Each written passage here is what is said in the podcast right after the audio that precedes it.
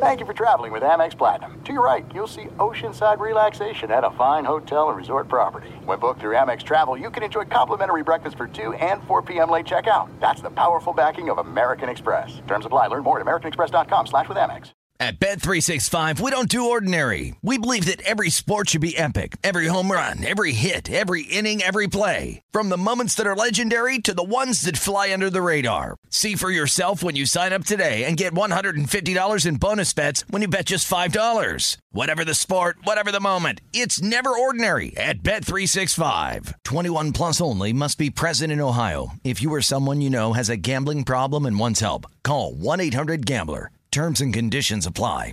What's up? This your boy Lil Duval, and check out my podcast, Conversations with Unc, on the Black Effect Podcast Network. Each and every Tuesday, Conversations with Unc podcast feature casuals and in-depth talk about ebbs and flows of life and the pursuit of happiness. Unlike my work on stage, I tap into a more serious and sensitive side to give life advice and simply offer words of encouragement, yet remind folks to never forget to laugh. Every Tuesday, listen to Conversations with Unc, hosted by Lil Duval on the Black Effect Podcast Network, iHeartRadio app, or wherever you get your podcasts presented by AT&T. Connecting changes everything. Hey everyone, this is Jodie Sweetin from the podcast How Rude, Tanneritos. I've been needing a quick getaway with my family, and the 2024 Hyundai Santa Fe is the perfect vehicle to take us there.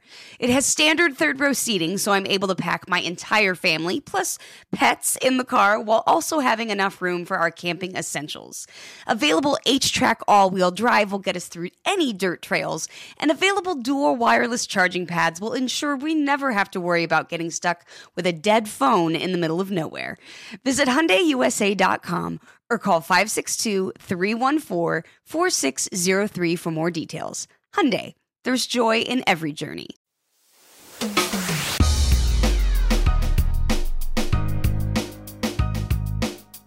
Hey, welcome in. I'm Doug Gottlieb, and this is All Ball. You're going to love this pod with Brian Dutcher, the head coach of the San Diego State Aztecs. And we'll, we'll go all the way back to when he first got the job at Michigan uh, under Bill Frieder. We forget Bill Frieder was the head coach at Michigan. He had flirtations with Arizona State.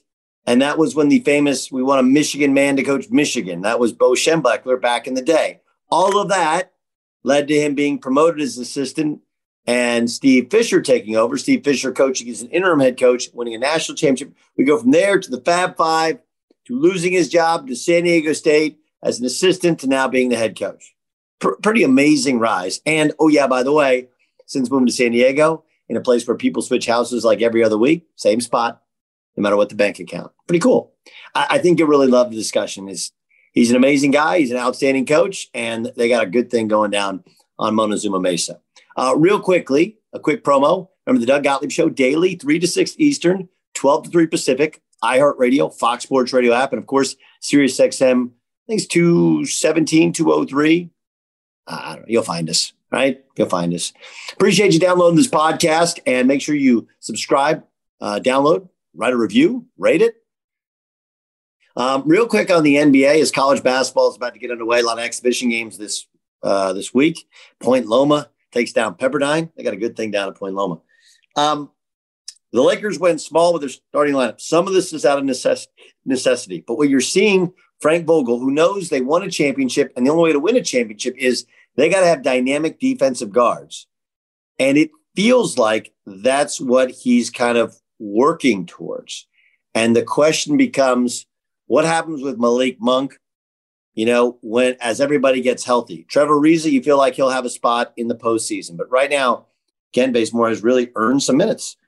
And um, I think you look at the, you know, on ball defense is going to be paramount if you're playing LeBron out there, who like LeBron has a reverse dunk, so people are like, well, he still's got it, but he doesn't move the same. And you know, if depending upon lineups, they have they're just different defensively. Russell Westbrook doesn't guard the way he used to guard. Uh, I thought the Lakers are starting to show their hand with what they truly want to do, and by that I mean they want to start uh, Anthony Davis at the five, and then the big question becomes, you know, if you have Avery can Avery Bradley maintain a spot in the starting lineup? But he and Kent Bazemore, their two best perimeter defenders. And Bez Bazemore hitting a couple threes last night, I think really helped him. Um, you know, Carmelo's getting a chance to score now. How does he adjust when they get to real basketball against real basketball teams? Sorry, the Rockets are not a real basketball team.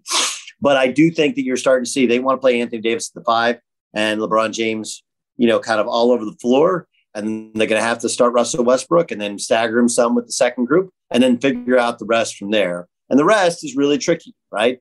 Does DeAndre Jordan go from starting to barely playing? Um, you know, how do they adjust with with Dwight Howard? I like they have to have those two big bodies when they play the Jokic's of the world, but they're a better offensive team and the floor is opened up. And it's really important for Russell Westbrook when it's more opened up when Anthony Davis is the five. Anyway, just some early thoughts on the Lakers. I got more thoughts for you. I'll share on upcoming pods. Thanks so much for joining us. Let me get you to Brian Dutcher, the longtime assistant right hand man of Steve Fisher. He's uh, now entering in, what is this, his fourth season, fifth season as head coach of the Aztecs, and they have been spectacular the past couple years. Let's catch up with Brian Dutcher. Okay, so I know how Steve Fisher got the Michigan job, but how did Brian Dutcher get the Michigan job? Well, I didn't get the Michigan job. I got the San Diego State job. no, no, no, no, no, no. I mean to be on to be at Michigan. Like, how did that actually happen? Like, let's go. I want to. I want to go there. Okay. Okay. I know how you got the San Diego State job. You earned it over 20 years of building up a program. How did you get the Michigan job? I was uh, at South Dakota State, and my dad was an assistant at Michigan at one point in his career. He went to the University of Michigan played football there, and then helped with basketball. Uh, he was from Alpena, Michigan, and there was another guy from Alpena, Michigan, named Bill Frieder. And so when uh, my dad was an assistant with Johnny Orr, Bill Frieder came on board as the other assistant at Michigan. So I knew Bill uh, when I was really young. I mean, middle school, elementary school. And so when the job finally opened, uh, having known Bill, he asked me if I was interested, and I said, heck yes. And so Bill Frieder hired me at Michigan. Uh, I worked one year for him. That was the 88 89 year when we won the national championship. They wouldn't let him coach the team. And then Steve took over, uh, won the national title, and then we, we moved on from there. Bill went to Arizona State and had great success there. Okay, so that, I mean, there's a, there's a bunch that it, it stimulates because, I mean, here we are you know, we're in 2021. And just the idea that a coach had this incredible team and there was the famous, he's not a Michigan man, right? And he, and they, and Steve Fisher gets the job and he's still not given the job during the year and he wins the national championship. And it was like an unbelievable year in the Big Ten. Obviously, the Flying Illini at Illinois, an incredible year. But okay, so what was that all like? You're on staff. What actually happened with Coach Frieder that he got relieved of his duties mid-year? Was it was he offered a contract extension? He didn't want it. Like, remind me of exactly how it went down. You know, I, I don't know all that part. What what his length of his contract was. I knew that Arizona State had tried to hire a coach in the past, and was that coach promising me take the job and then he didn't take it in the end. So, from Arizona State's perspective, I think they wanted a commitment from whoever they were going to hire next. And so they flew Bill out there and he agreed to take the job. He was going to take the job, but after the season ended. And ah, okay. like you say, I don't think, as much as you think something's a secret, it's never a secret. I, I wasn't even aware he was out there interviewing. And uh, the phone started ringing, and I think some of the old, some of the players were prank calling, like, this is they're calling me trying to find out if Bill was taking the Arizona State job. I didn't know what they were talking about. They were acting like they were newspaper reporters or some silly stuff like that. And then to find out, you know, they were waiting for Bill as he flew back from from Phoenix. Uh, obviously, Bo Schembechler uh, was not happy with the situation and didn't let Bill coach the team. And so he let uh, Steve coach the team in the tournament. I'm sure at the time they felt it was a temporary fix. Hey, we'll get through the tournament and then we'll hire the coach we want to hire. And then we won two games, we won two more, and we won it all. And so they hired Steve, and uh, Mike Boyd and I both stayed at Michigan. Obviously, Bill had offered all of us a chance to come to Arizona State with him when the season ended. but uh, we won enough to to stay at the University of Michigan and had a nice long run there. What what was that like? If you could like jog your memory. Okay, so I remember being 13 years old, hanging out with Bill Walton because his son Adam was my teammate growing up, and Bill got us into the Kingdome to watch the Final Four. I remember the controversial call, Bill Robinson hitting two free throws, winning the game. I remember how much talent you guys had and how great Glen Rice was. That's what I remember. What do you remember about the Final Four? One of the memories that always stuck with me, as big a game as the national championship game is, I walked by the training room table and Glen Rice was sleeping before the game on the training room table. So you talk about like the silent assassin, no stress. He wasn't worried. He was sleeping on the training room table, like right before the game. So, I mean, what he did in the tournament, no one has come close to doing, in my opinion. He still held, holds the all time scoring record for six games in that tournament, putting 30 some up a game, uh, uh, shooting at a level I don't think I've seen anybody shoot at since then. Uh, Glen Rice was amazing. And then we had a cast around him that all played in the NBA Rumeal Robinson, Terry Mills, Loy Vaught. Obviously, Vaught, Mike, yeah. Mike Griffin was the glue guy, you know, the sacrifice part of his game to make everybody better. And then we still had Sean Higgins, Eric Riley. That was an incredible team. Rob Pelinka was on that team, GM of the Lakers. Sure. Rob was a very good player. So we had talent, but uh, we all know talent alone doesn't win. You have to you have to hit stride at the right time. You have to uh, not unlike UCLA did last year. I mean, they hit an sure. incredible rhythm, and Juzang carried them with his shooting. And so you never know. I mean, you can have whatever season you have, but when you get to the dance, I always say you could shake it up, restart it with the same matchups, and you probably have a different champion every year. Okay, so but what was was was that team? How good was that team in the regular season? Because remember, there's no. There's also for people who who aren't old enough to remember, the Big Ten didn't have the Big Ten tournament, so it wasn't like you got hot in the Big Ten tournament, made a run. You had all, all Big Ten play, and um, I remember as Illinois being the best team in the Big Ten. That was like my, one of my favorite teams to watch. Um, Indiana was obviously very good. Purdue was very good. Uh, that was a hell of a league. How, how good were you guys in the regular season? We were good, but everybody in the Big Ten, if you had one NBA player, you were lower division. If you had two NBA players, you had a chance to be in the upper division. And then you needed three or four if you were going to win it. And so everybody had NBA players. Uh, uh, I remember, you know, when Illinois played us, we had a great team. Mark Hughes was a captain. Uh, he's with the Clippers now. And, and they rolled us over on senior night. And everyone was saying, don't worry, it's senior night. Michigan never loses on senior night at home. And Illinois rolled over the top of us. So, yeah, they were really, really good. And uh, we were fortunate uh, to play we did the way we did in the in the final four to beat them in the semis. Okay, so um, you win a national championship, and um, I'll tell you one of the one of my memories, uh, strongest memories in covering sports or just being around sports is the next year, and you guys walked in in your second game to that buzz saw of Loyola Mar- Marymount, right? I was at the New Mexico State game where they blew out New Mexico State. It was as emotional basketball game as I'd ever been to. It was the first game since Hank died, right? And then I remember I didn't go to the second round. It was at Long Beach. And I think it was close at the half. They scored 144 points on you guys. And it was one of those things where, where um, what I remember about that style was you guys would get running up and down the first half and they'd score so easily. And you're like, piece of cake, right? This is a joke. They don't play any defense. And then all of a sudden, the second half, guys are missing layups, missing wide open jump shots. They just can't move. They, they completely ran out of gas. Um, was that what happened against the Marymount the next year? You know, I took two showers the day of that game. I was so nervous and knew what we were in for. And the hard part is they were going to be hard to play how much, no matter how much prep time you had. Right. But we played, I think, Illinois State in the first game, had one day to prepare for that press. And so your choice is are we going to try to slow it down or are we going to play? Well, we had four starters back basically from the national championship team, NBA players. And it's like, There's no way we're going to slow that team down in one day. We had to play with them. We had too much talent not to. But what it is, Doug, you know, your point guard's in the backcourt. He's usually your best finisher.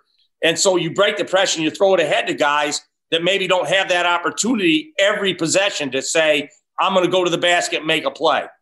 And so we scored a lot, but not anywhere near what they scored. And, and just a thought in that game is you'd play the game and the refs would come up and warn you when the ball goes through the net, don't touch the ball. If you touch the ball, we're going to te- give you a technical.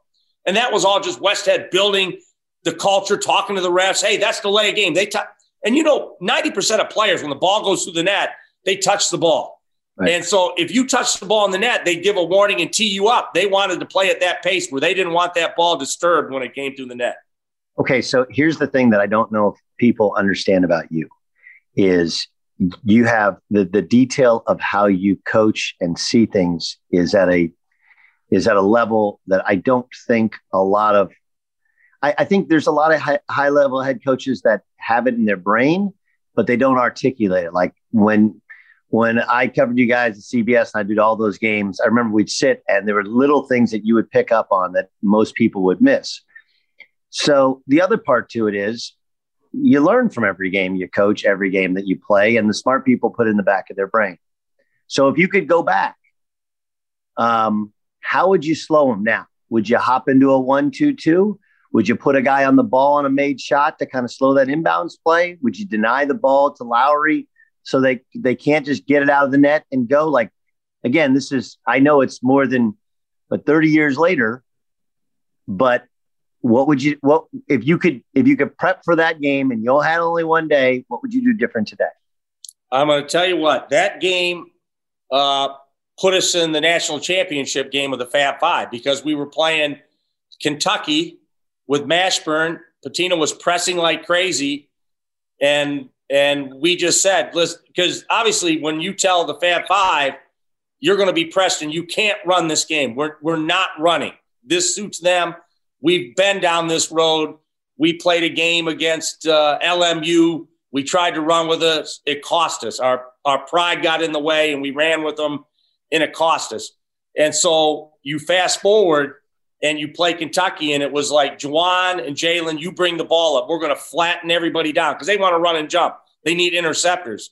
So we were going to walk the ball up the floor. And if they trapped Jalen, Juwan was more than capable of bringing the ball up and starting offense. Plus, you have and size. So, you can see. Plus, you have size, and you can see see the traps coming. Exactly. But the point is, you have to swallow your pride. You got to say, we're not running because we don't think you're good enough. We could run and probably, like you said, have success for part of the game.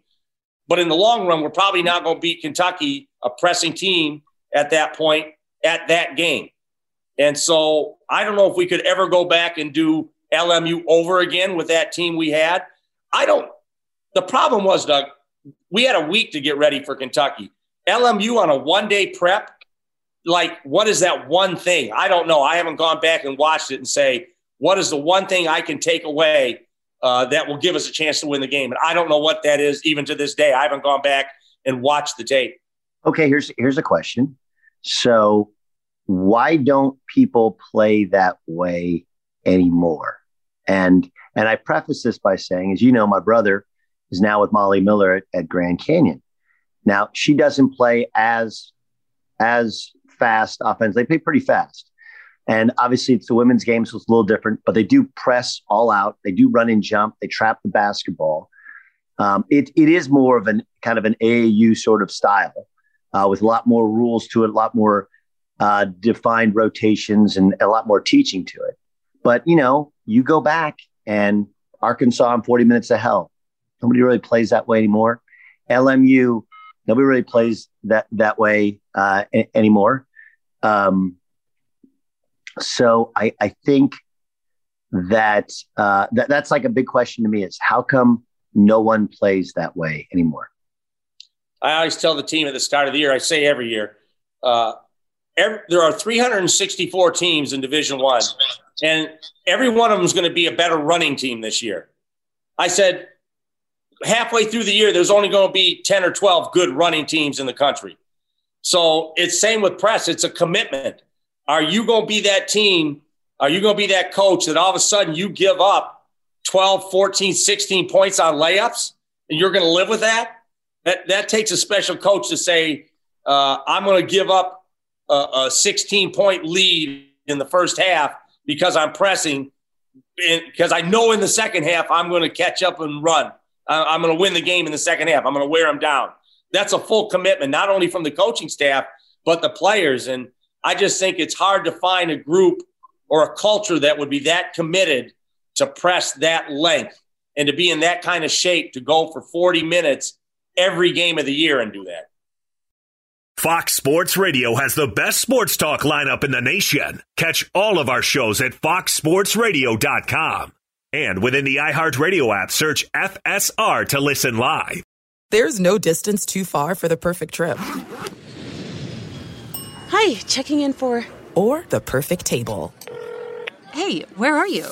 Coming! And when you get access to Resy Priority Notify with your Amex Platinum card. Hey, this looks amazing! I'm so glad you made it. And travel benefits at fine hotels and resorts booked through Amex Travel. It's worth the trip. That's the powerful backing of American Express. Terms apply. Learn more at americanexpress.com slash with Amex.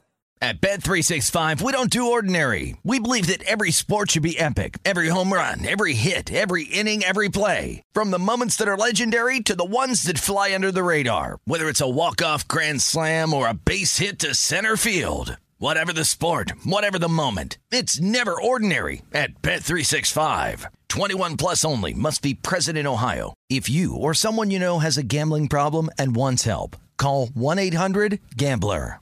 Hey, this is Jodie Sweetin from the podcast How Rude Tanneritos. As a nostalgic voice from your past, I'm here to remind you that amongst the stressful and chaotic existence we live in 2024, you deserve to get away. It's time for a vacation, no matter when you're hearing this. And let me tell you how you'll get there. The 2024 Hyundai Santa Fe. Want to bring the family to the mountains with the Santa Fe's available H-Track all-wheel drive? Well, it's got standard third row seating and available dual wireless charging pads for the kids who just want to stare at their phone and not talk to you. You know what I mean.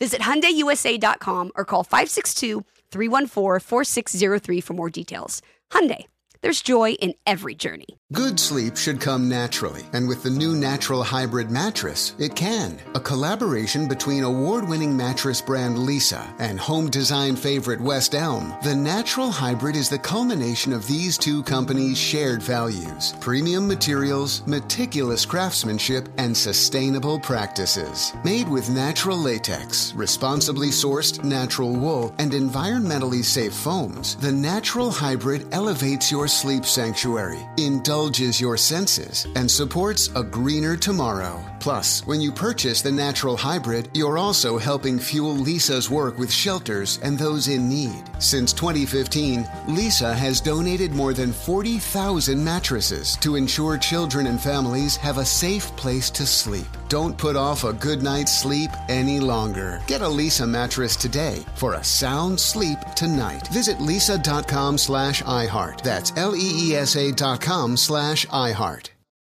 Okay. You, you mentioned the Fab Five and um, there's a lot of stories that have been told about that group. How did it come together though? Right. How did, how did it, was it two years out? You said, Hey, let's get these five kids was it kind of on the fly? Was there one? I've heard Juwan was the linchpin in terms of recruiting the other guys. How how that how that group come together?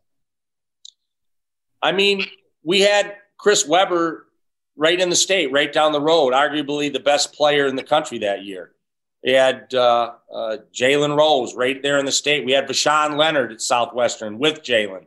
Had a lot of good players in the state of Michigan, but Chris didn't appear in a hurry to be signing early anywhere. Jalen didn't want to sign early. I think they were both late signings. And I just felt that if we didn't get either one of them, Juwan Howard was the guy, if we just got Juwan, would be good enough to win us a lot of games. And so the summer, back then, uh, there weren't certified events. If a kid was playing in July, you could go see him anywhere he played, in the park, wherever he played. And I saw Juwan every day in July, all 30 days or whatever that was, whether it was at the ABCD camp, Nike camp in Princeton, New Jersey, or whether it was in a park in Chicago. I saw Juwan every day because I felt he was that important. And uh, uh, he loved Michigan. We got him to campus before the summer, before his he blew up. I mean, everyone knew he was a good player, but after the ABCD camp, uh, uh, he was ranked maybe the top player coming out of that camp. I think he and Jason Kidd, and uh, so we had done a lot of work on Juwan. Once we got him, and you can see it now. I mean, look at the way he coaches. Look at the way he recruits. He was the same person like that in high school, engaging, smart, personable. And so he helped us recruit the rest of the class. Now we worked as coaches, but uh, they say in recruiting, everyone talks about you have to have a champion that says it's okay to come with me to go this place. And Juwan was uh, instrumental in helping us recruit them all. We also had a recruiting uh, uh, assistant coaching position open all season. And we hired Perry Watson, Jalen Rose's coach. Now, Perry had won state championships, uh, was a really good coach. So this was uh, uh, not just a, a, hire because he had Jalen Rose. This guy had had a number of NBA players, Antoine Joubert. He had uh, Howard Eisley, who was an assistant with Juwan. And so we hired Perry, and, and, and Perry helped convince Jalen that he should come to Michigan. And then Jalen helped convince Chris that all of us together would do something special. So it was like a perfect storm in recruiting. Uh, what, what was that like? What was that group like when you're in your, your coaches meetings, right? And you're sitting there and coach Fish is, you know, you guys are planning for the season. The first year, you know, you guys, what, what, what was really being discussed about that group and how you wanted to handle it? just we had other good players coming back too. I mean, we had Mr. Basketballs and Michael Talley, and we had we had good players. And so, you know, Coach Fisher is not a coach that ever overpromised and underdelivered. He always promised an opportunity. I, I never heard him in all the years I worked with him, Michigan, San Diego State, promise a guy a starting spot. And so you promise opportunity. And and so when all of a sudden you throw two freshmen in the lineup, you don't you, you don't have two seniors on the team or a junior on the team that was promised a spot and he thinks he's entitled to it. And so it all played out on the floor. And I guess the thing that Coach Fisher probably saw more than anybody was that Jalen Rose was a point guard. You know, he wasn't a point guard in high school. He had Howard Eisley, he had Voshon Lenard uh, in the backcourt, and Jalen was like a Swiss Army knife. He played anywhere. But uh, put him as a freshman point guard and and uh, take a team to the national championship game is an incredible feat by him and by Coach Fisher to see that he could play that spot at an elite level. The the other part that's really interesting, you mentioned how Juwan is now. Um, anyone who's met Chris, and I know Chris has been in and out of that kind of circle, and now he's kind of back in that circle. Uh, but everybody knows Chris is exceptionally bright and every, and, and Jalen is exceptionally bright. Um, did you did you know that like it's one thing to get five tremendous freshmen, and they obviously have this incredible bond. Before you got them, did you know they had that level of uh, of acumen, basketball acumen? Like those are three. It's it just feels really rare to get three kids that talented but they're also that smart and have that um, level of wherewithal. Did you know that before you got them? I no, I you would never. I mean, you could say you did, but that wouldn't be the truth. You don't know. You never know until you put them on the floor, and you put them out there together, and you see what it is. You know, I know there's rankings and there's hype, and we all embrace that. You know, it, it sells tickets. It's good to uh, promote the program, but until you put them on the floor together, and see how they blend, how they meld. You know, for everybody was like, when we recruited Juwan and Chris, why would you go there? They're going to get Webber. Uh, you're the same position as Webber. Or once we got Juwan, why would you go there? They've got Juwan. You're the same position. You'll never play together. And that's recruiting. And so when we got them, we put them out there and they played great together. You know, they complemented each other. And so you never know until you, you put them out there on the floor. Maybe all of a sudden you get them and they're identical and they both can't play together. So you at some level there's there's what you think's going to happen, then there's the reality of what happens. And that's never proven until you prove that on the floor. Uh, the timeout and the Carolina game. And I do think what's what's interesting about it is there are some moments in basketball that are so big we completely forget about the whole rest of the game. Right? It was an unbelievable basketball game. I've watched it like four or five different times, and all anybody focuses on is the timeout, right? Or the travel that was missed and, and the timeout, and all, that was discussed. Years later now, what do you remember about that Carolina game? I just remember the comment I made after the game, and and I don't know if it helped her at all, but it was like we're not here without Chris Webber. We're not in this moment, and so to sit here and and and say he cost us the title, we had no chance to win the title without him. And so, yeah, uh, he's not the only one that's ever called a timeout when when you don't have one. But that was a big moment to do it, so it was national news but we don't come close to getting there to, to reaching that moment without him. And so I felt so bad for him. And to his credit, he did not let that moment define him. It was part of who he is. He had to live with that. We all know that. But he grew so much beyond that to, to be in the uh, uh, uh Basketball Hall of Fame, to have the kind of pro career he had.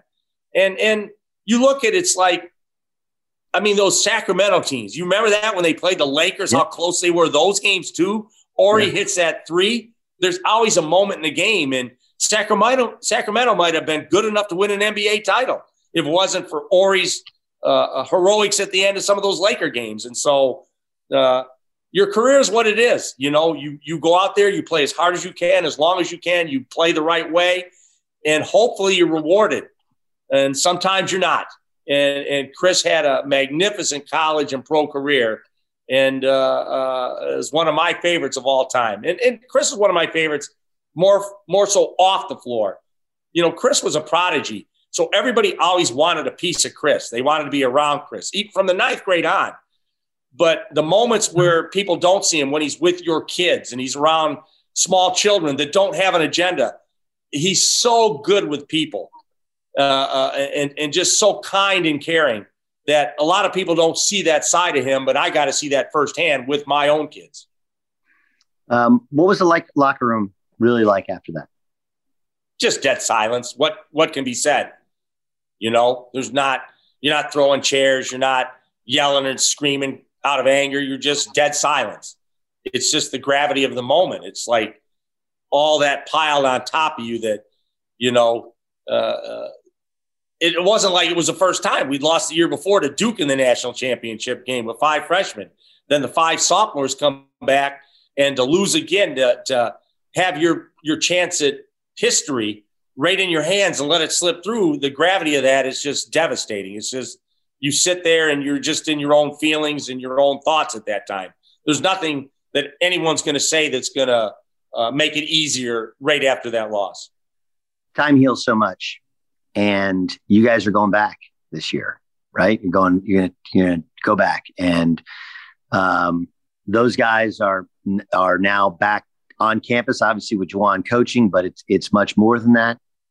Um, what is that going to be like for you emotionally? Right, a place you're, you, that's special to your entire family, a place that you had so many growing years as a coach, but a place that it didn't it didn't end the way it, it probably should have, right? Like I what's happened in San Diego State probably is what should have happened in Ann Arbor. Um, for you personally, what's that going to be like taking your crew back and kind of getting the family sort of back together with that game? It's going to be great. I haven't been in the building since 1998, so to get back in the arena will be a lot of fun and and uh, play against a guy that I recruited to the university. Yeah. I mean, that's pretty cool. That that and his son and his son play, and his son his son playing as well. Like that whole thing is amazing. yeah. His son, his son playing there. His other son going there.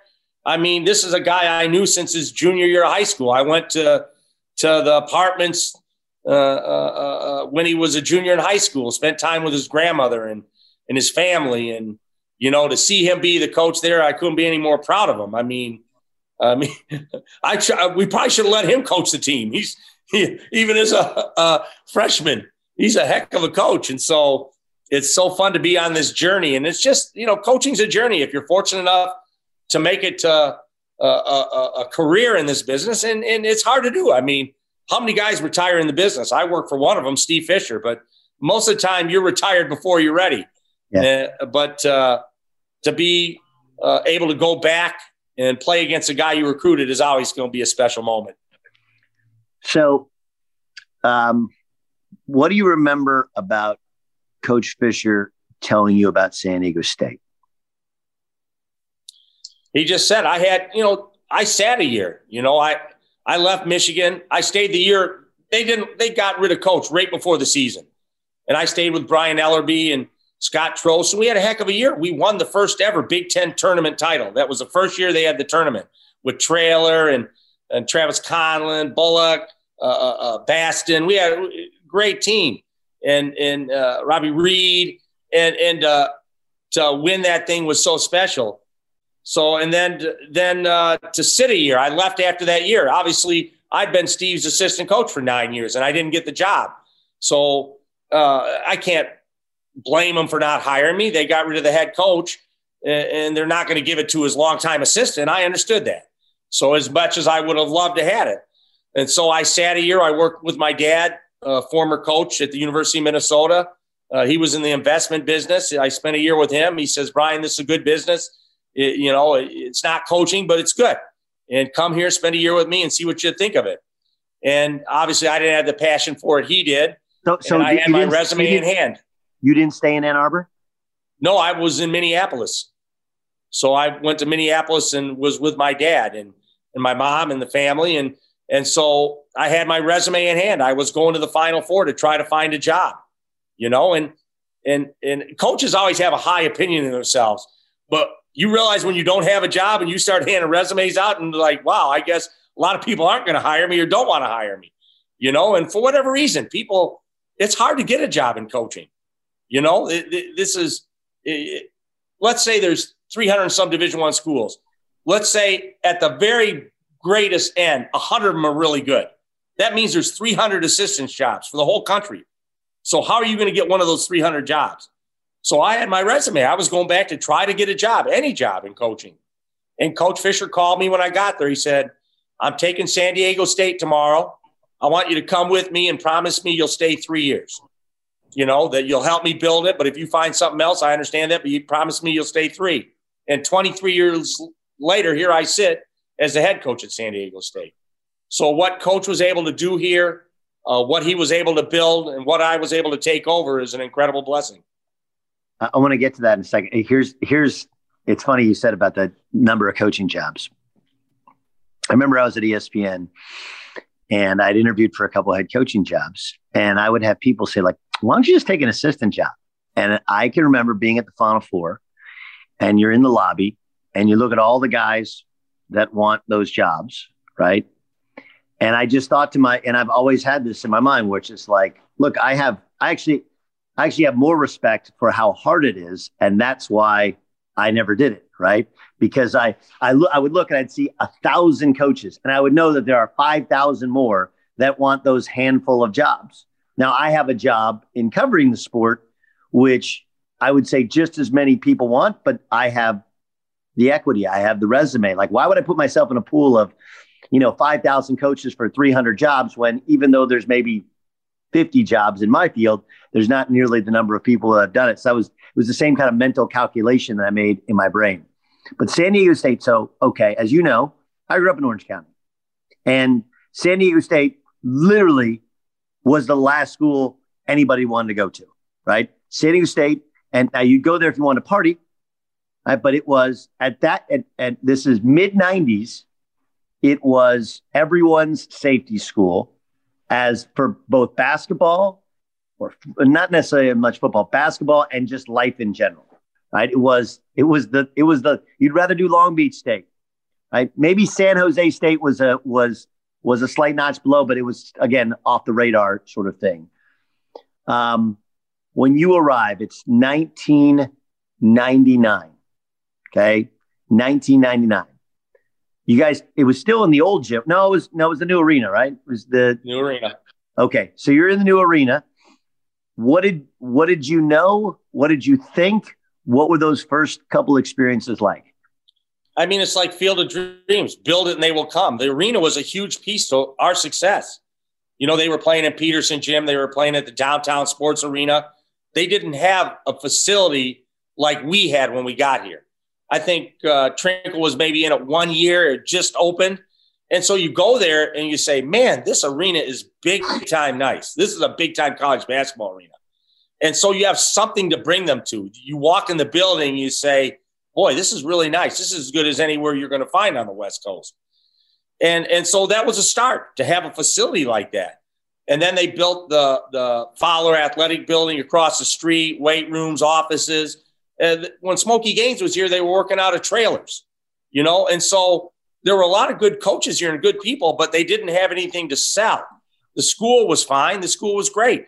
And, and it's grown. It's it at one point, maybe a year or so ago, it was the second most applied to school in the country. UCLA. No, it's completely. It's it's it it really does mirror your program, right? Now, San Diego State's hard to get into, and everybody wants to go there, and it's a lot like your basketball program, which was completely dormant, and now it's you know, I mean, I know UCLA almost won a national championship, but that's you guys have been consistently the best team in the state. Like that, it's it's a dramatic turnaround that they've kind of gone hand in hand, the school and and the program. Okay, the thing, but go ahead. The thing I like about it is the schools embrace that.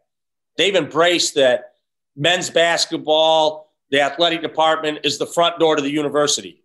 You know, we get the headlines.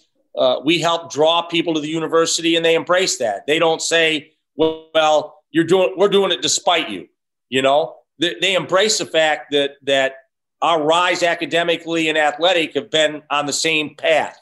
And so we enjoy that uh, uh, camaraderie with campus you know that we're all in this together. We're trying to build the brand that is san diego state uh, both academically and athletically. And the school you can see is you come to campus now uh, you can't even recognize it from what it was uh, uh, 23 years ago when I got here. This place is unbelievably nice.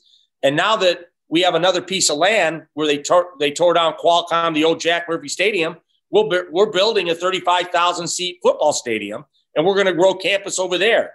So I think San Diego State is still just scratching the surface of what it's going to be as a university and as an athletic program. Um, your first year, we played you guys, and you know my brother's like DOBO, and I never forget, we're playing at the Myriad in Oklahoma City. And we're up, I think it was 40 to 14 at the half. And um, Coach Sutton comes in, and he would do this every now and again where he was in a really good mood. And we had a really good club. And um, we'd played well in the first half, which, you know, like you, as you know, you can have a really good team and really like your team. And then some days the guys just play poorly and you just, all right, how are we going to fix, just win this game? But we were playing well. So he came, he sat next to me and he said loud so everybody can hear, you need to tell your brother get some players. They won't be there very long. Right. So no one's ever done it without players. And you guys started the process of it wasn't really rebuilding, you're just building, right? never won the league before. So you started the process. I, I think initially it was with the transfers. Um, and then you got started to get kids that people missed on in LA, in Sacramento, um, in Modesto, in the Inland Empire. Did did did you guys have a philosophy with transfers? Was that the plan? Like I, I'm always I I know sometimes things just happen and you figure all everybody says like this is the plan, but sometimes things just happen. It works out. It, was there a, a thought or a philosophy of here's how we're going to build it initially, and then we'll see what happens after that? Well, Coach Fisher knew we had a recruit. I wasn't at that game, Doug, when San Diego State played there, and I never miss a game. But Coach Fisher, when we got here, said our future's in someone else's gym. So I didn't need to be in our gym. I need to be in someone else's gym finding his players. So I miss games. I never miss games. But to build the program, we had to go recruit players. I think the two players that got the program started off were Randy Holcomb from LA City College and and and Tony Bland, who transferred back from Syracuse. Because Tony had a national reputation, he had a huge reputation in LA, And Randy was just a warrior. He was uh, a player athletically, uh, uh, uh temperament wise that they hadn't had here in a while. And so those two, along with DeAndre Moore, a transfer from Vanderbilt, came back. Point guard. And they were the start of the program. And uh, we, Coach Fisher would say, you know, we got to sell where we've been to start. We've got to sell Michigan. But in three years, if we're talking about Michigan, we haven't done anything here. So he knew we couldn't sit here and talk about Michigan for 10 years, about the Fab Five or the national championship. That would wear out. And so we had to get players right away. And it was a bell curve, Doug. We were in the NCAA tournament, I think our third year. I think our third year we were in the NCAA tournament. And then we went down again, and then we worked our way back up. And that's the thing about coaching that that frustrates me, and I know it frustrates coaches. When you take a job, usually you're on a three-year window, three or four years. If you get to four year, year four, and you're not winning, you're out. So that's saying you get hired late your first year. All the recruits are gone basically. So you fill in. Your second year is your first class. You don't even get your first class into their senior year, and they've got they've they've moved on. They they well, we need someone else. And well, now when you replace a coach, you're saying we're going to replace the whole team because if coach leaves, the whole team's leaving now with the transfer market. And so I think schools have got to due diligence, pick the guy that they think is right, and then give them time. Give them time to build a program. And we've had the time and we've built a program now. I mean, we're not, like coach would say, we're not a one hit wonder. We're not going to be good one year and then bad two and then good one. We, we're pretty consistently good now. And it's because of uh, uh, the words that everyone uses culture, uh, belief, support. We have all that now. And so now it's not easier. I mean, you still have to roll your sleeves up and work. Players just don't come. You have to go get them. But I think, like you were saying, we were ahead of the game in the transfer market. Back then, the high majors, the blue bloods, had turned their nose up to a transfer. And now everybody's in the transfer game.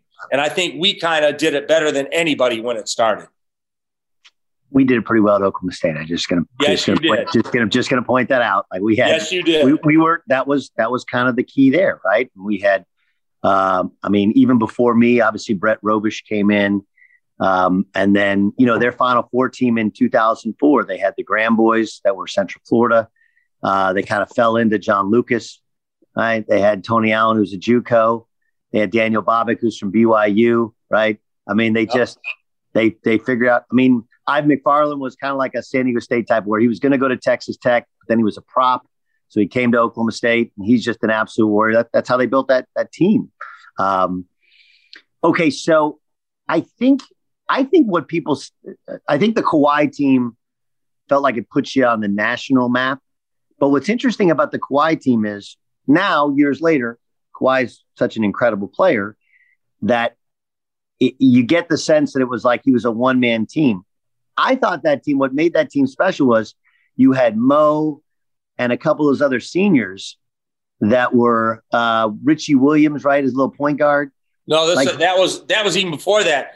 Kawhi's team starting line was Malcolm Thomas, okay, who's still playing in Russia overseas. Billy White, who's as good a player as you're going to find in the country, athletic and play. DJ Gay, who would never turn the ball over, hit game-winning shots. Chase Tapley, Kawhi Leonard. Then off the bench, Brian Carlwell from Illinois, uh, uh, from France. We had Tim Shelton, just a warrior. I mean, we were deep and big.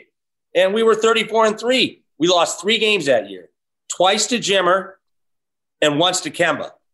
The, the two best guards in the country that year.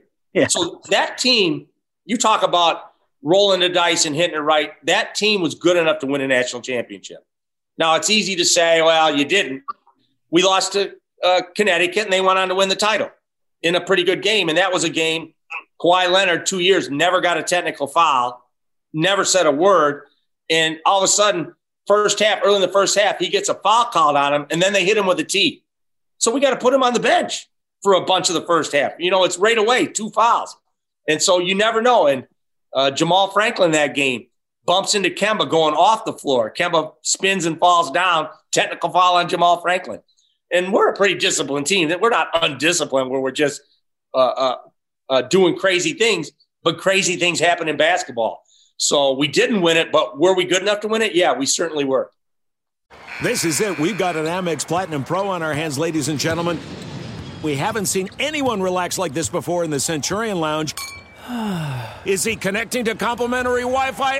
Oh my, look at that, he is! And you will not believe where he's going next. The Amex dedicated card member entrance for the win! Unbelievable! When you get travel perks with Amex Platinum, you're part of the action. That's the powerful backing of American Express. Terms apply. Learn more at americanexpress.com slash with Amex. At Bet365, we don't do ordinary. We believe that every sport should be epic. Every home run, every hit, every inning, every play. From the moments that are legendary to the ones that fly under the radar. Whether it's a walk-off grand slam or a base hit to center field. Whatever the sport, whatever the moment, it's never ordinary at Bet365. 21 plus only must be present in Ohio. If you or someone you know has a gambling problem and wants help, call 1-800-GAMBLER. Hey, this is Jodie Sweetin from the podcast How Rude Tanneritos. As a nostalgic voice from your past, I'm here to remind you that amongst the stressful and chaotic existence we live in 2024, you deserve to get away. It's time for a vacation, no matter when you're hearing this. And let me tell you how you'll get there. The 2024 Hyundai Santa Fe. Want to bring the family to the mountains with the Santa Fe's available HTRAC all wheel drive? Well, it's got standard third row seating and available dual wireless charging pads for the kids who just want to stare at their phone and not talk to you. You know what I mean. Visit HyundaiUSA.com or call 562 314 4603 for more details. Hyundai.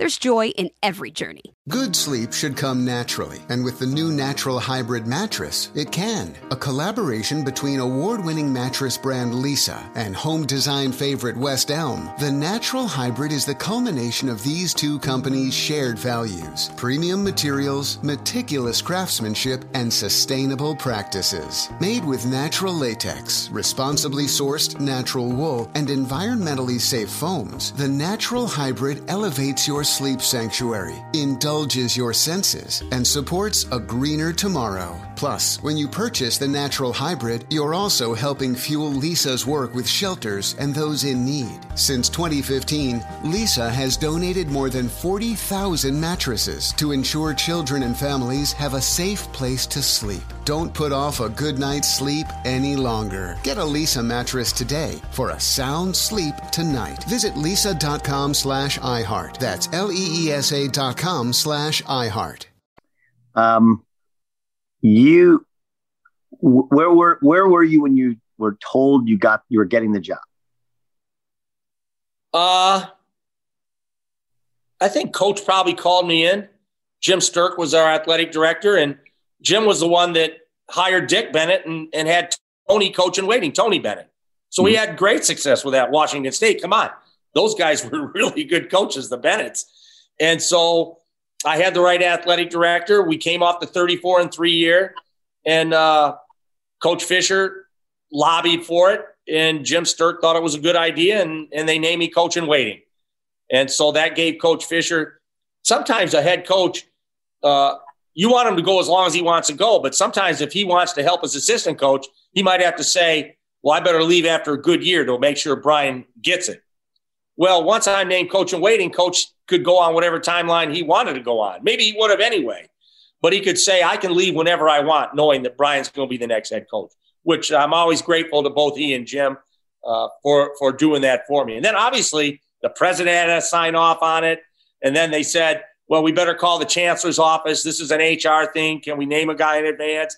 They called the chancellor's office. They said, we're good with it. So this wasn't just an easy process. This was a lot of work to get this done. Now, your wife's an incredibly talented artist, right? And you guys have been out there 20 years. Did she ever, you've never switched homes? Like your income has changed, right? The, the whole, like you're, you, you, you've been there forever. Why not, why not go get a place where you, you hear the waves crashing against, you know, when you wake up every morning? Why not, why not upgrade? Why stay in the same place? It's like, it's who you surround yourself with when you're in a neighborhood and you're in a house a long time, it's not the house, it's the people in your neighborhood. And we've loved the people that we've lived around. And so, yeah, we could move a half hour away and find a newer house or a bigger house. But the neighbor, the house is the people you put in it or around it. And so that's the way we've been. We've loved our neighborhood. We've loved where we are. And like I said, I live how I live. I'm not, you know, I get more money. I'm not going out and buying a bigger car or anything like that. I, I don't do that sort of thing. I'm, I'm just happy with what I have and, and just live how I live. It's some really amazing stuff. Um, when you first, when, when, when coach Fisher decided to retire, what's that, what's that like? Like you've been with him a long time and obviously, you know, no, I, and outside the program, I, you didn't know whether he wanted to keep coaching for Mark or he wanted to spend time with his grandson. You know, it's just a, it's an incredible bond between those two, between Mark and Coach. In that, you know, I almost felt like Coach did it a couple extra years because you guys helped really run the program, and he could spend a ton of time with Mark at practice or at home. And um, I thought it was the the thing they had together.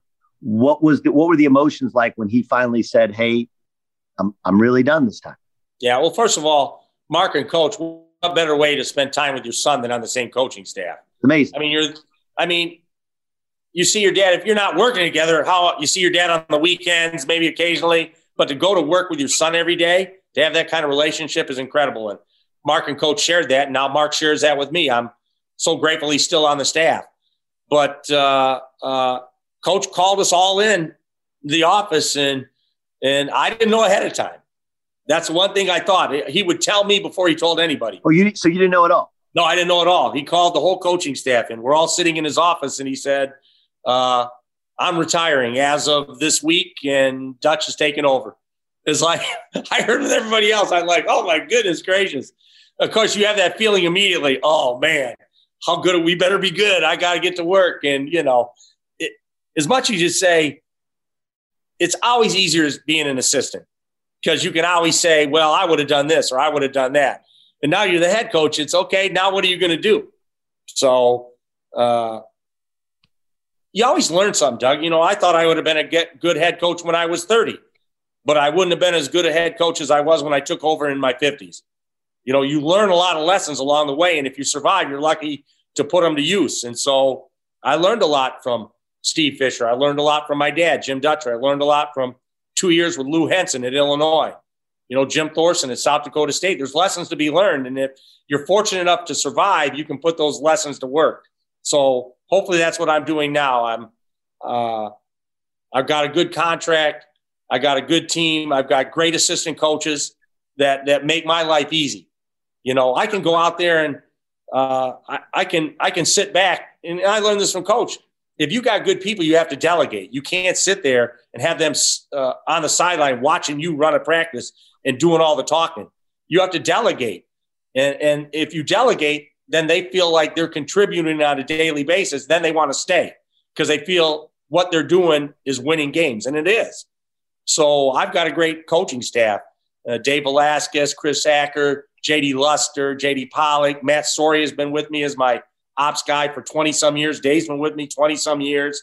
And so I've got a great staff and they make my life easy and it, it makes it fun to come to work every day. Um, and as much as you thought you'd be great at 30 and you know you're better at 50, there, there wasn't, it wasn't, you didn't have the best team in the league right away. It wasn't you know, competing for a national championship right away. Was, were there any moments of self doubt where you're like, maybe this isn't what I what I thought it would be. In those those first couple years, they weren't that that was that was not a part of the the championship cycle. What was that like for you emotionally, mentally, in terms of your own personal self confidence and what you thought you could do? Yeah, you're always you always fight the confidence battle. You want to make sure you're doing you're putting your team in the best position to win. And so the first year, I think we finished in fourth place, but we were fortunate enough to play really good basketball down the stretch and we won the postseason conference tournament, made the NCAA tournament my first year. The second year, fourth place again. Uh, we made it to the conference tournament. We lost in the championship game to Utah State. Third year was the dream year, 30 and two, and then have it cut short by COVID. And then last year, uh, we won the regular season and the postseason tournament. And so it's been a really fun run the first four years. But the only thing as a coach I want to do I want to make sure I put my team in a position to win. Now, if they don't win, sometimes that happens. And, and, and you know what it is, Doug. You put it in your best player's hands, you give him space to play, and then he's going to make a play to win or lose the game. And then you have to live with that. I get upset where I call a play, it's in the wrong player's hands at the wrong time, and I don't put him in a position to win. If I put him in a position to win, then I'll live with the results. So whether that's, and usually that's your best player. Usually year one, that's okay. I'm gonna put it in Trey Kell's hands, and we're gonna we're gonna live with what happens. Or year three, Malachi's gonna make he gonna win or lose a game, and I'm good with that. If he wants to shoot it, shoot it. If he wants to pass it, pass it. I can't tell him what to do. He's a player. He makes a play. And then last year, obviously, uh, Matt Mitchell and Jordan Schakel are like so important to me because they were freshmen my first year. So they go through the program four years. They hang four banners, and those two guys were absolute stars last year. I mean, Matt's conference MVP and Jordan Schakel's as good a shooter as there is in the country, bouncing up, making game winning shots. I mean, like 30 seconds of the game, like coming off a pin down, raising up, making it. That's not coaching. That's a player. Now I, I'm living with those results. Those guys paid their dues of the program. So sometimes you overcomplicate it. You think a coach is winning games. Uh, the players are going to win or lose a game. The coaches has to put them in a position to have a chance to do that. It's a great way of looking at it. You mentioned the 30 and 2 COVID year. In your heart of hearts, was that a national championship team? I don't know. It, eh, maybe 30 and 2, maybe. You don't know. If Malachi gets hot for six games in March, maybe it is. You know, Yanni's good. I got Matt and Jordan, KJ. I got a really good team. So, yeah, if, if we get the right matchup, and and we we sneak one out. We're not supposed to. You never know. Who whoever knows who's really going to be the champion.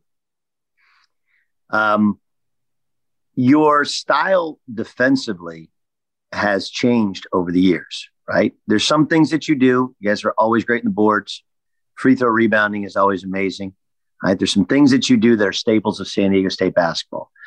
But you've gone through different incarnations of what you're doing in the full court, what you're doing in the half court. You know, there were a couple years there where you guys would just somebody declares the side, they ain't going to the other side, and you had such great length. I remember there was a year where uh, you guys tried to do a little pack line for a period of time, and then midseason you nixed it.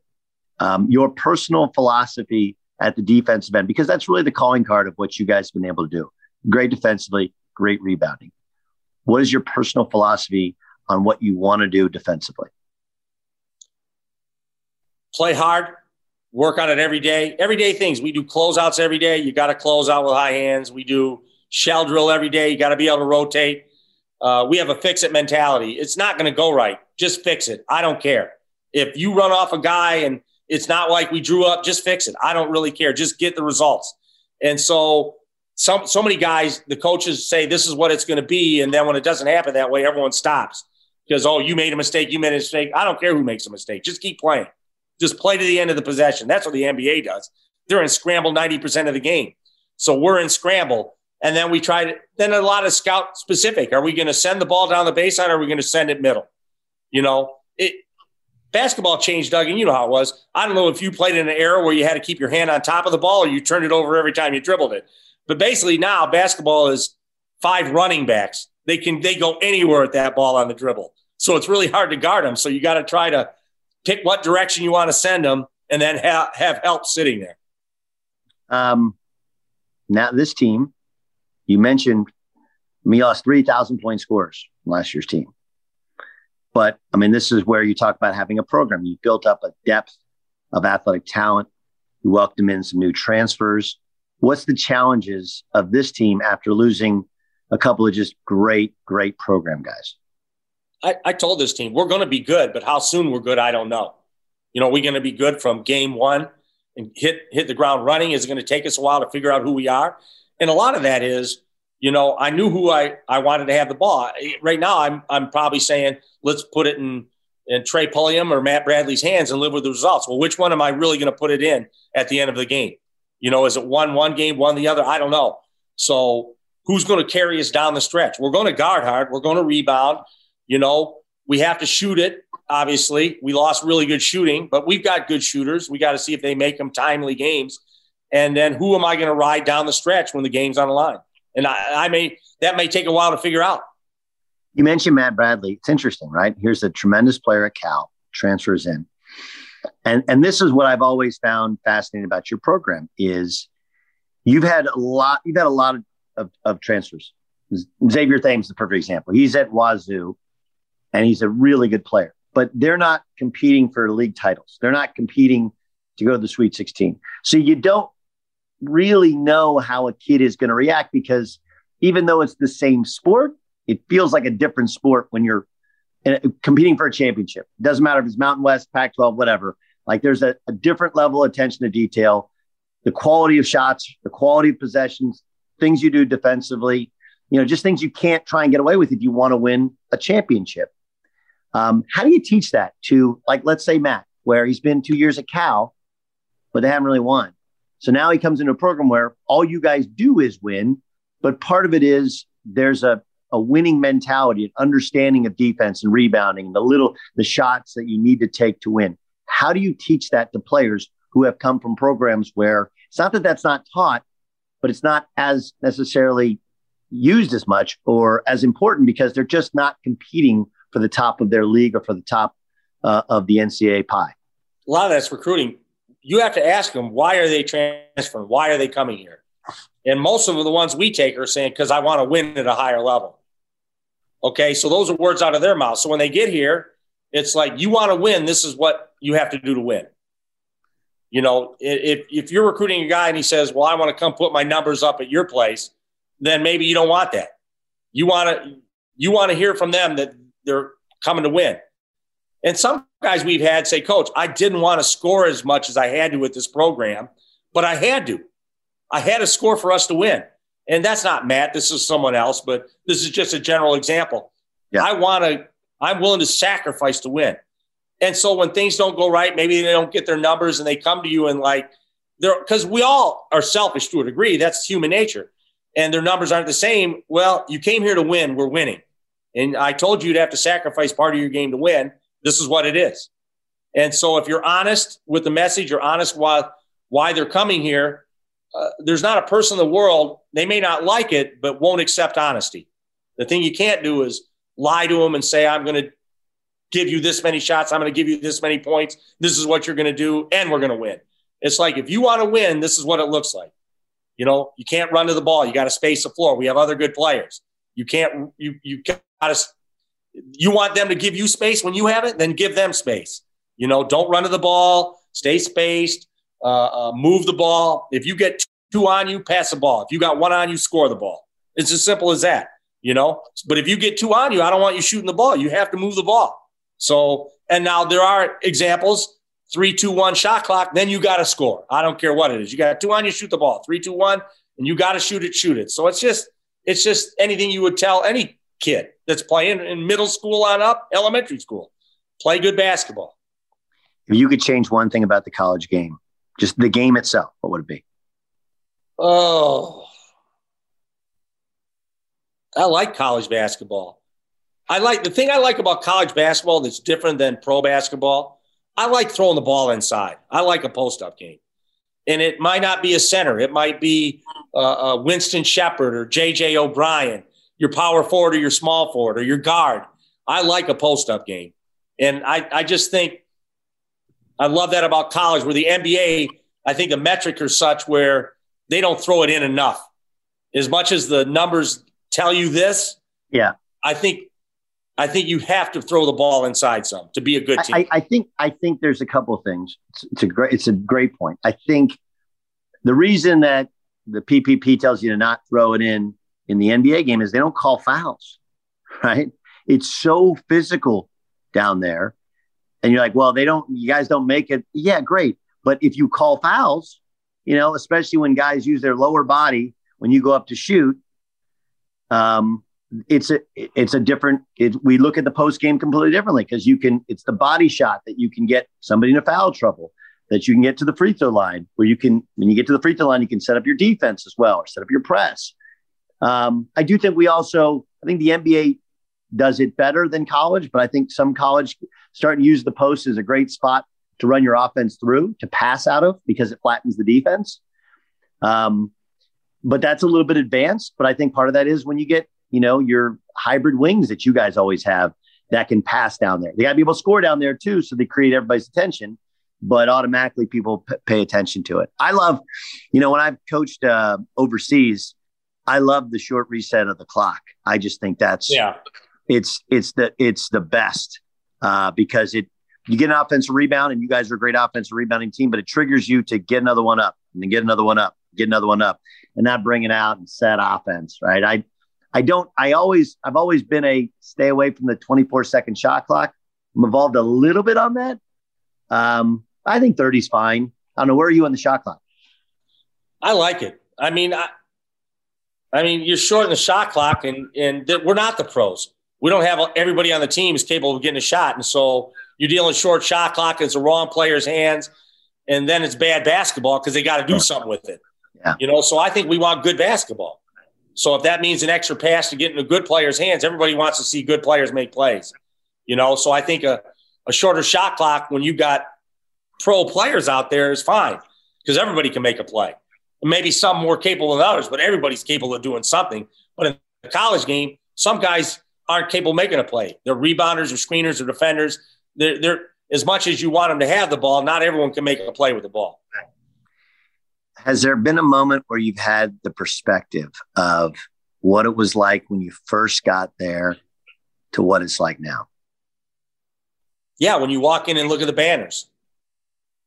You walk in and there you, you don't have a banner, and then 23 later years later, you have 14 banners up there for conference championships. That's where you sit there and go, wow, we've done a lot here. That's the most in the conference. So uh, that doesn't lie. You look up there and we're here to win championships. So when you look at banners, that's championships. Now, UCLA looks at only national championship banners, and we want to hang one of those. But, you know, a conference title means something, and we play for one every year. When when you call it quits, what do you want people to say? Oh, Brian Dutcher, this is who he was as a coach. Just that he was uh, he just won games. He just won basketball games. I don't, you know, I learned this from Steve. You know, when we win, let's give credit to the players. Let's give credit other places. When we lose, then you have to step up and take the responsibility because you're the top of the program. And so I just want to win, win the right way, and and and help these kids graduate and make something of their lives beyond basketball. I mean, we we talk beyond basketball every day some thought of the day, some life lesson. And I always said this about Steve Fisher, and hopefully I'm somewhat the same. I'm getting there, hopefully. He was like that steady dripping water on a rock, you know, that steady dripping will eventually wear a hole in that rock. And that's like these kids are like rocks. Like we deliver the same message, and some of them might get it from day one, some might take three years. But when they left the program, they all had a little Steve Fisher in them. Hopefully, when they leave the program, they'll all have a little bit of me with them for the rest of their lives, whether it's a message I deliver or the way I carry myself. You mentioned that. Is there a player that you think of that, like, forget about the NBA? We changed this kid's life from when he got here to what he's doing now. We got a few right now. We're trying to change their lives. So every day, that's the beauty of this job. I mean, I turned uh, 62 the other day, and and I'm still working with 17, 18, and 19 year olds. So uh, uh, the age group never changes. So it's the same challenges every year with that age group, and and just try to uh, get them focused on the right things. That uh, uh, they're this is. I try to tell them this is a very small window. Four years seems like forever, but this window is so small to make the most of what you have, uh, to get yourself prepared for life uh, either in basketball and more importantly beyond basketball. This window is small, so we have to do everything to maximize what you're doing here, and just trying to, you know, speak that daily message about doing the right things, representing yourself first, your family second, and this program third. Don't do anything that would embarrass any of us. Your favorite win? Favorite win? Mm-hmm.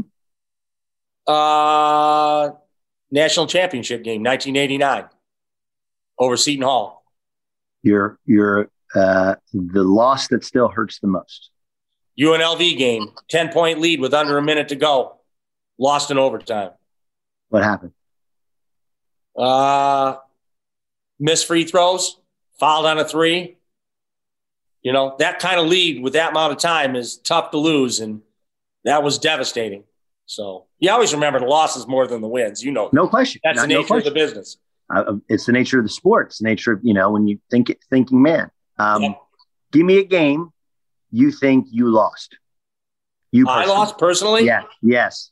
You Um, said you got to put kids in the best situation. You're like, you know what?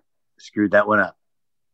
I know you take credit for every loss, but it's not really you don't you don't it's not really your fault. But there are some that you're like, yeah, I screwed that one up.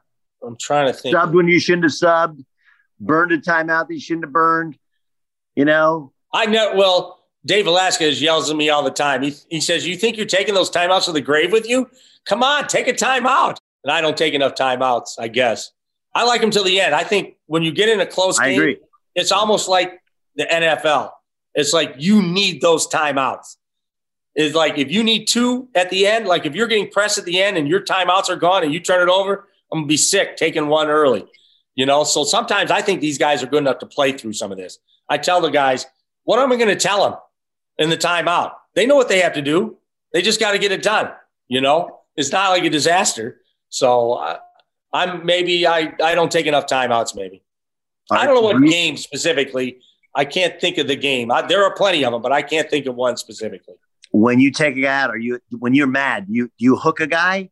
You you, do you what's your what's your what's your move for getting a guy out of the game? I just, you know, sometimes the assistants, you know, I want to get like mistakes happen in basketball. That's the thing. Maybe I'm more suited to now than I was younger. You know, guys aren't there trying to trying to make mistakes. And sometimes, no matter how well you prepare, you're going to get off to a bad start. It's a long game. I try not to overreact to everything. You know, if we if a team gets an 8-0 start on us, I'm not pulling a starting five and yelling at everybody you weren't ready to play. It happens. 8-0 runs are that's every game everywhere. So, you know, I'm not trying to overreact to anything. I'm like I said, this is a lesson I learned from Steve Fisher. We're teachers. We're coaches, but we're teachers. And our classroom is the court. So we teach every day. We give them all the answers. But the game is the test. I can't give you the answers now. You have to know the answers. Now, after the game, we can go back and watch tape. There'll be plenty to learn. After that, we can correct the test. But right now, I don't want you obsessing over every mistake. Just go out there and play. You know the answers. And and I think some coaches micromanage their teams during the game. They yell at every mistake and and then you yell at this end. Now they don't play defense at that end. Now they give a layup up. You yell at defense, and now they're thinking about that, and they're back trying to play offense, thinking of the mistake they just made on defense. You know, that's why sometimes may appear like we're not coaching them hard, but we've coached them hard all week. Now we got to let them play because we've given them a game plan. If they can't follow it, we're going to get beat. But I can't give them the game plan while the game's going on. Favorite arena to play at that, that you guys play at? Because now I was there when you beat Kansas at Kansas, but I tell people all the time when New Mexico's right, that place is unbelievable. You can't coach your team in there. You can't hear. You can't. You you can't. Your team can't hear you in a timeout. It can get that loud in there. So they take you out of the game. The fans take the coach out of the game. Yeah, I can't call the play. What I think is unique about that place is not just below ground altitude. I think all that, but it's that the old people, like your guys' Gucci Row is pretty loud, right? But their Gucci Row, their fans are there. I don't even know if they have a student section. I know they got, but it feels like every adult in town just comes with the sole purpose of now I can scream for the next two hours. And so you get old people that are just as into it as the, the students are. That's what I think's unique about Albuquerque. It is so loud. It is so loud. We've had some epic games in there. And obviously, Richard is trying to get it going. Paul, you know, Paul had a really good first year that was incredible. But then, like I said, this is where you talk about the window.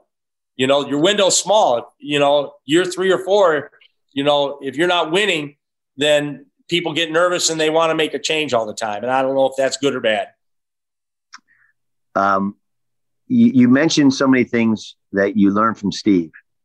The lesson or the phrase or something your dad said that rattles around in your brain often is what?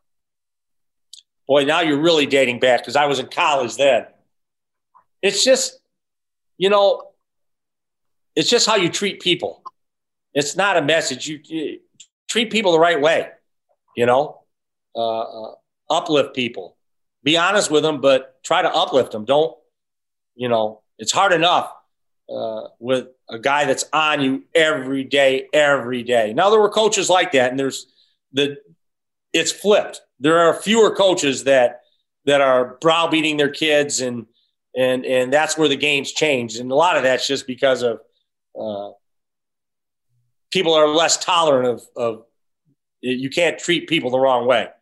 And and maybe, you know, there's life lessons in that too, but I've never been that way. I've always been a guy try to uplift people around me. My dad was that way. You know, treat people the right way, treat them with respect, and you'll get the most out of them. Did you know Kawhi was going to be and I know he's currently hurt, but did you did did you know? I called back to the office, watch him work out his junior year, and I said, I think this kid's an NBA player. Now, did I think he was one of the top five players in the world? No, I didn't think that. But I thought he was an NBA player when I watched him as going into his senior year of high school. Do, have you ever heard the story of my brother when he was at, when he wanted to sign him at Cal? You know the story? Yeah, I was at the same workout. Okay, so uh, I'll I'll share with you his version of it and how I played a, a small role in it. So he gets so he gets to stay on with Monty because he went up there to be with Ben, and you know, he's got a he's the recruiting coordinator. Monty hadn't recruited, you know, since he he left left to college. So he's like, "What do we need?" He's like, "Well, we need bigs." Well, who are we going to go get? He's like, "There aren't that many good bigs, but there's a kid named Kawhi Leonard, MLK High School in Riverside. That's the one we need to get. How big is six five, six six. I thought you said we need a big. Let's just go see him. So they go see him, and Monty famously said, "I love him, but he's not big enough to play inside in the Pac Pac ten." You know, and you know Greg's trying to say like, "Look, he's not going to be a five. He's going to be a four, then eventually be a three. He's like, you, don't have to sell me on the kid. I love the kid. I don't need any more wings. He's not big enough to play inside the Pac ten. Not big enough so, to be a four, not skilled enough to be a three. That was the talk. Right. So, um, and and Greg had been trying to, you know, regardless of whether he took him or didn't take him, he was like, "You got to get this kid in the McDonald's All American team. He's a Player of the Year in California. He's not the McDonald's All American. It's a joke. This guy's so good, and he he deserves recognition. It was more about recognition for, yeah. for Kawhi. I mean. So you guys get him. Fast forward one year later, I'll never forget this. It's um, I think you guys played in the semifinals or maybe the quarterfinals, and he had 20 and 20 as a freshman. 20 and 20. And so uh, Greg calls me, and they just played a game, and I'm in the control room. The way it worked at ESPN, you had this. It was like three different sets, and then there's like a little open kind of control room where you could go in while you're on in on you're in studio, but you're not going to sit at the desk the whole time. It's just it's hot. It's not fun. You go in, and when the researcher is, you got all the games up. So you got like 20 games up. So uh, he calls me, and I was like, "Hey man, that's a good win." Was like, "Do you see what Kawhi did?" He's like, "No." I was like, "He had 20 and 20." so he puts me on speaker. Oh, geez, here we go. Hey, he goes, "Hey, uh, Doug, tell, tell me again, how did Kawhi Leonard do?" I go, oh, he had 20 and 20 in a conference tournament game. And uh, Monty in the background is like, kiss my ass. Don't ever say that name in my presence ever again. Right. I love it. Yeah. It was, I mean, he's, he uh, just an amazing, amazing player that I'm really, honestly, I mean, he would have been great at wherever else he went. The Pac 12 schools would have gone hard after him, but he just fits you guys, right? Like that's the unique thing about Kawhi is he fit your culture, right? And and I I know you took him because he's so good, but it isn't amazing how the greatest player that you've coached at San Diego State perfectly fit your culture, and and he's a he that that's to me what it signifies is it's not just about how good he is, it's about he because of his defense, his toughness, his rebounding, but also his willing to get willingness to get in the gym and work on his game and his improvement. Like those are all, and he was a little under recruited, a little under the radar, a little undersized. Those are all all of your best players are like Kawhi Leonard, and your best player you ever had. That's what he was like. Chip on his shoulder, hardest worker I ever been around. Worked harder at his game, more focused in his work than anyone I've ever seen to get better. I know you got to go. I really appreciate your time. It's gonna be awesome. Can't wait to see you. I got uh, several of your games, and we'll talk then. Looking forward to it, Doug. Thank you. Thanks, brother. All right.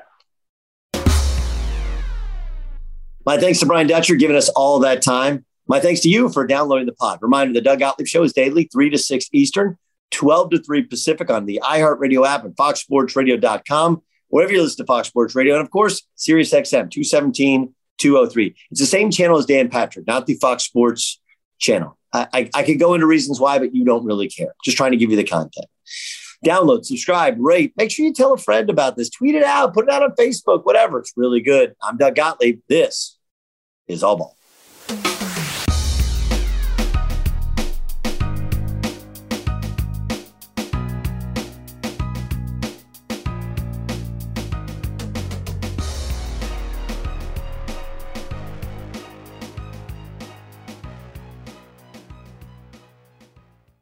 At Bet365, we don't do ordinary. We believe that every sport should be epic. Every home run, every hit, every inning, every play. From the moments that are legendary to the ones that fly under the radar. See for yourself when you sign up today and get $150 in bonus bets when you bet just $5. Whatever the sport, whatever the moment, it's never ordinary at Bet365. 21 plus only must be present in Ohio. If you or someone you know has a gambling problem and wants help, call 1-800-GAMBLER. Terms and conditions apply.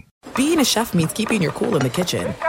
And with Resy Priority Notify and Global Dining Access through my Amex Platinum card, Right this way. it's nice to try someone else's food for a change. That's the powerful backing of American Express. Terms apply. Learn more at americanexpress.com slash with Amex. With every CBD product claiming to do something different, it's nearly impossible to decide what's best for you. Lazarus Naturals pioneered the farm to front door model of transparency where they handle each step of the production process to ensure quality, potency, and consistency. Scannable labels allow you to see the test results of your hemp batch so you can be confident in the safety and quality. Visit LazarusNaturals.com today. Lazarus Naturals, committed to improving your life as well as the world around you. Not available in Idaho, Iowa, or South Dakota. Getting ready to take on spring? Make your first move with the reliable performance and power of STIHL battery tools. From hedge trimmers and mowers to string trimmers and more, right now you can save $50 on select battery tool sets. Real STIHL. Offer valid on select AK system sets through June 16, 2024. See participating retailer for details.